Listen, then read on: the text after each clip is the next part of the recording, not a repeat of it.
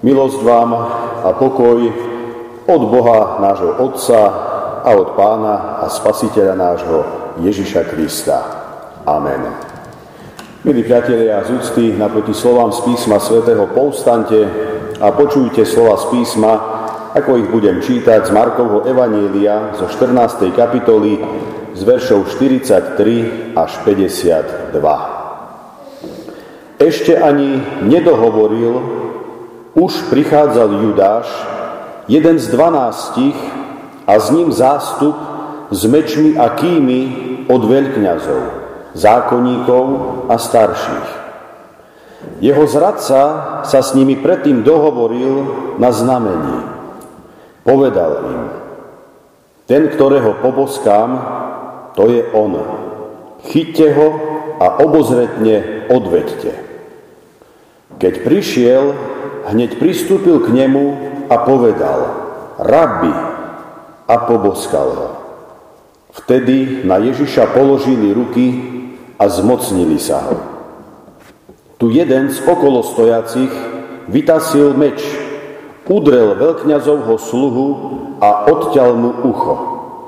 Ježiš im povedal, ako na zločinca ste na mňa vyšli, s mečmi a kými, aby ste ma zajali. Denne som učil u vás v chráme a nezajali ste ma, ale musí sa splniť písmo. Vtedy ho všetci opustili a zutekali. Šiel za ním akýsi mladík s plachtou prehodenou na holom tele. Chytili ho. On však plachtu pustil a utiekol nahý. Amen. Toľko je slov z písma svätého.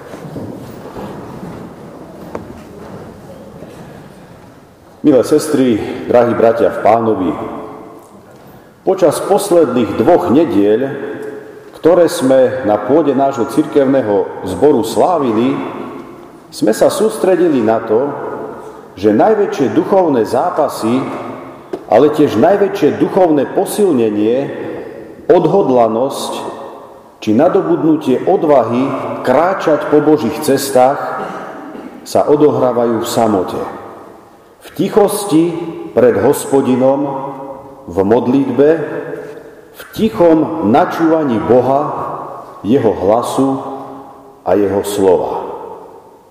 Áno, presne tak sme to prežívali s Ježišom v jeho modlitebnom zápase v Gecemanskej záhrade. A tak sme to prežívali aj s prorokom Eliášom na Chorebe. Nož a dnes sme svedkami toho, že bez kvalitnej duchovnej a modlitebnej prípravy by to zrejme i pre samotného Syna Božieho bolo extrémne ťažké a neúnosné.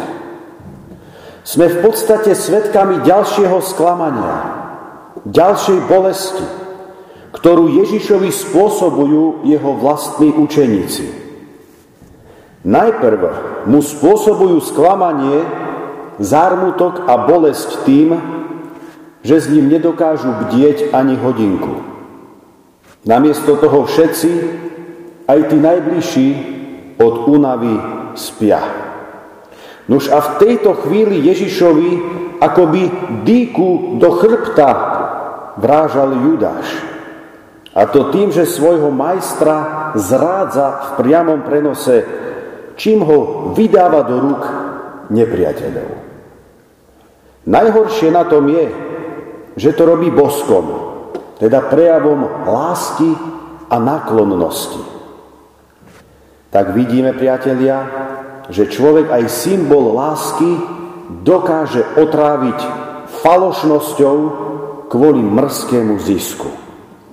Nož a Kristova bolesť pokračuje, keď ho všetci opúšťajú a zo strachu o vlastný život utekajú do bezpečia tmy a noci.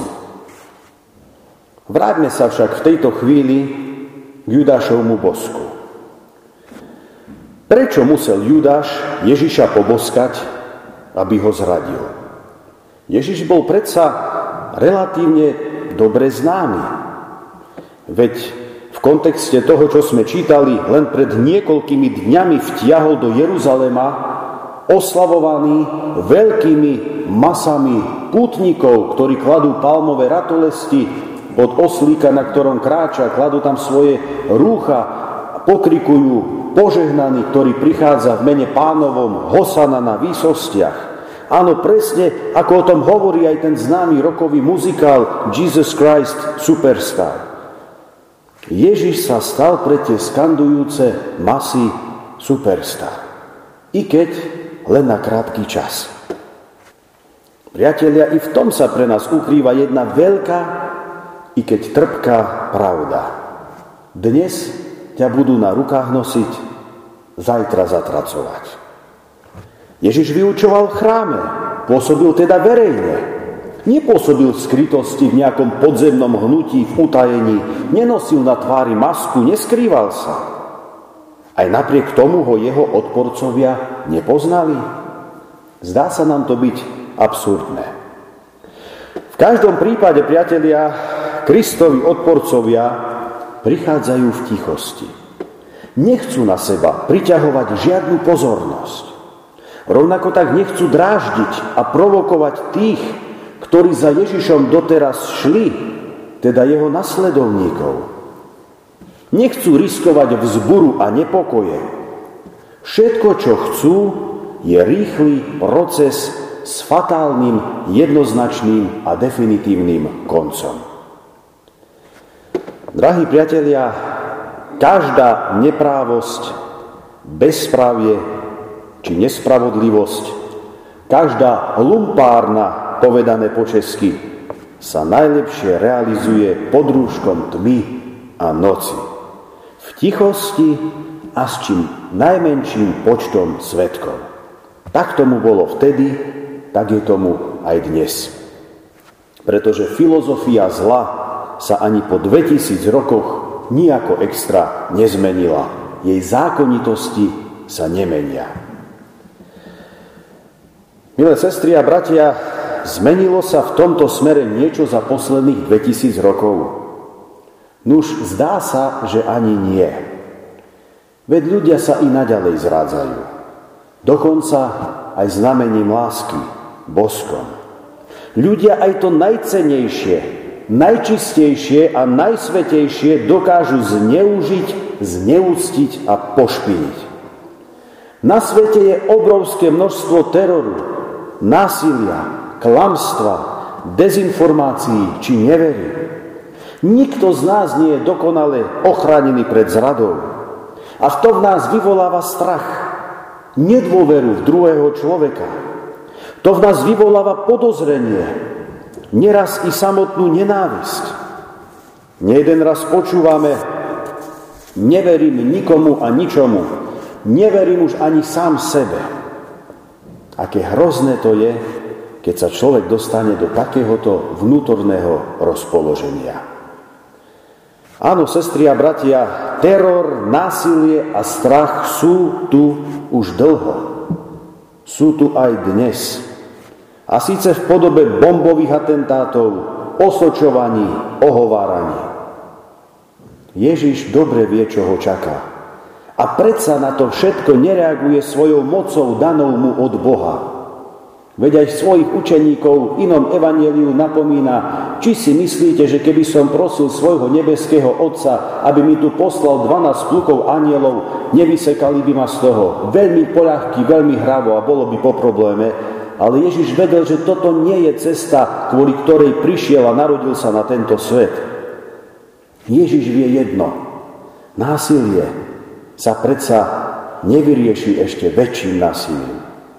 A nad terorom nemožno zvíťaziť ešte väčším terorom. Klamstvo nemožno poraziť ešte väčším klamstvom. A rovnako ani strach nemožno prekonať vyvolávaním ešte väčšieho strachu. I keď je to pre Ježiša ťažké a vnútorné bolestivé, predsa len jedna vec mu je jasná. Aj bosk z rady od Judáša príjma lebo vie jedno.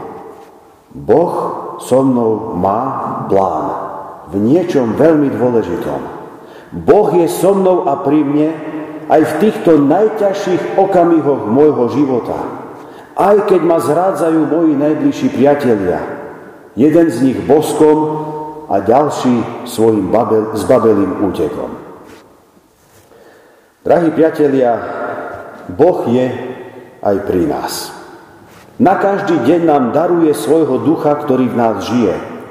Nož a prebývanie Božieho svetého ducha v nás spôsobuje to, že ani my nemusíme byť vyplašení zo všetkého, čo sa deje, vyplašení zo života, vystrašení. Nemusíme byť ani vystrašení, ani plní zlosti či nenávisti, vždy vtedy, keď sme zrádzaní, keď sme opúšťaní, keď azda ostávame sami.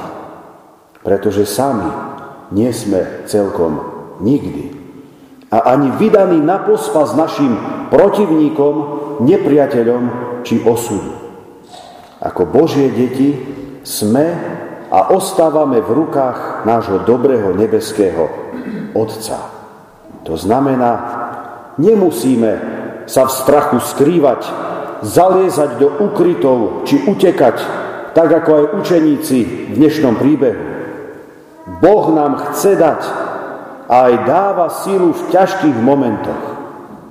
Pred násilím a strachom sa preto nemusíme nechať zraziť na kolena, ale i naďalej sa priateľsky a pokojne stretávať a vychádzať s druhými ľuďmi. Nedajme preto vo svojom živote, milí priatelia, nedajme vo svojom živote útlaku a zrade žiadnu šancu. Nedajme šancu nenávisti a zlosti. Veď v písme čítame, keď Boh za nás, kto proti nám? Keď je Boh za nás, kto nás môže ohroziť?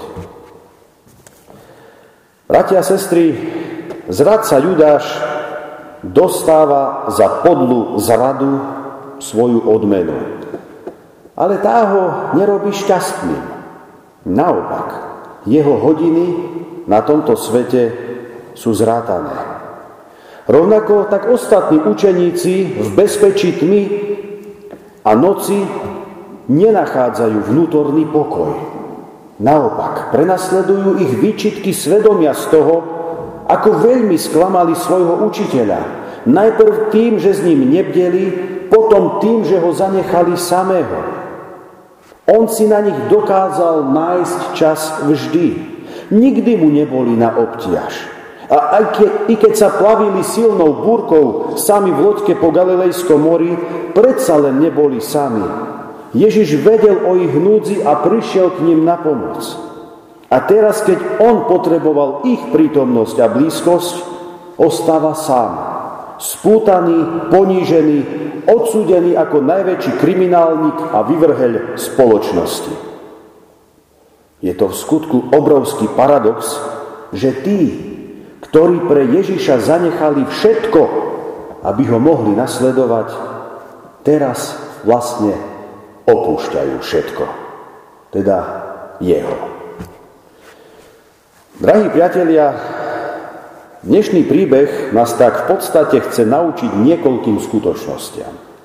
Najprv tomu, že všetko sa dá prekonať a zvládnuť v Božej sile a s Božou pomocou.